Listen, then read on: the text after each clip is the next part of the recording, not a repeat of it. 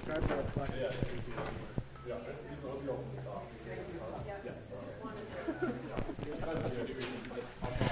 Well, while we're at it, what did you what do you think of the black and red jersey? They're pretty sweet. Uh, yeah, we've seen them a couple. Obviously, we did the photo shoot and then we saw them a couple of weeks ago. It's uh, it's pretty cool. Yeah. Do you remember those growing up? I mean, you weren't that far away in Toronto.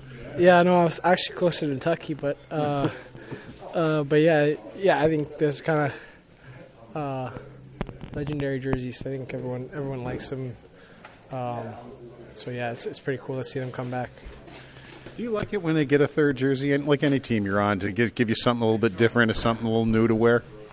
Yeah, it's cool. I mean, I, I mean, I think it's more for fans. I'm like, I, I don't really know. Like, I'm not a great judge of sort of fashion or, or, or jerseys in general. So, but those are pretty cool. And obviously, I think when you get a chance to, to mix it up a little bit, it's it's fun, fun for everyone. I think.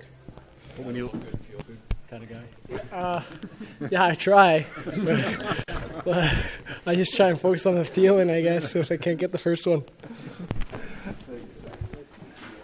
Why? Why? If you have T-Mobile 5G home internet, you might be hearing this Why? a lot. Why? Every time your internet slows down during the busiest hours. Why? Why? Because your network gives priority to cell phone users. Why? Good question. Why not switch to Cox Internet with two times faster download speeds than T-Mobile 5G home internet during peak hours? Okay. Stop the whys and visit cox.com slash 5G home for details. T-Mobile prioritizes certain T-Mobile phone users over home internet users during times of congestion.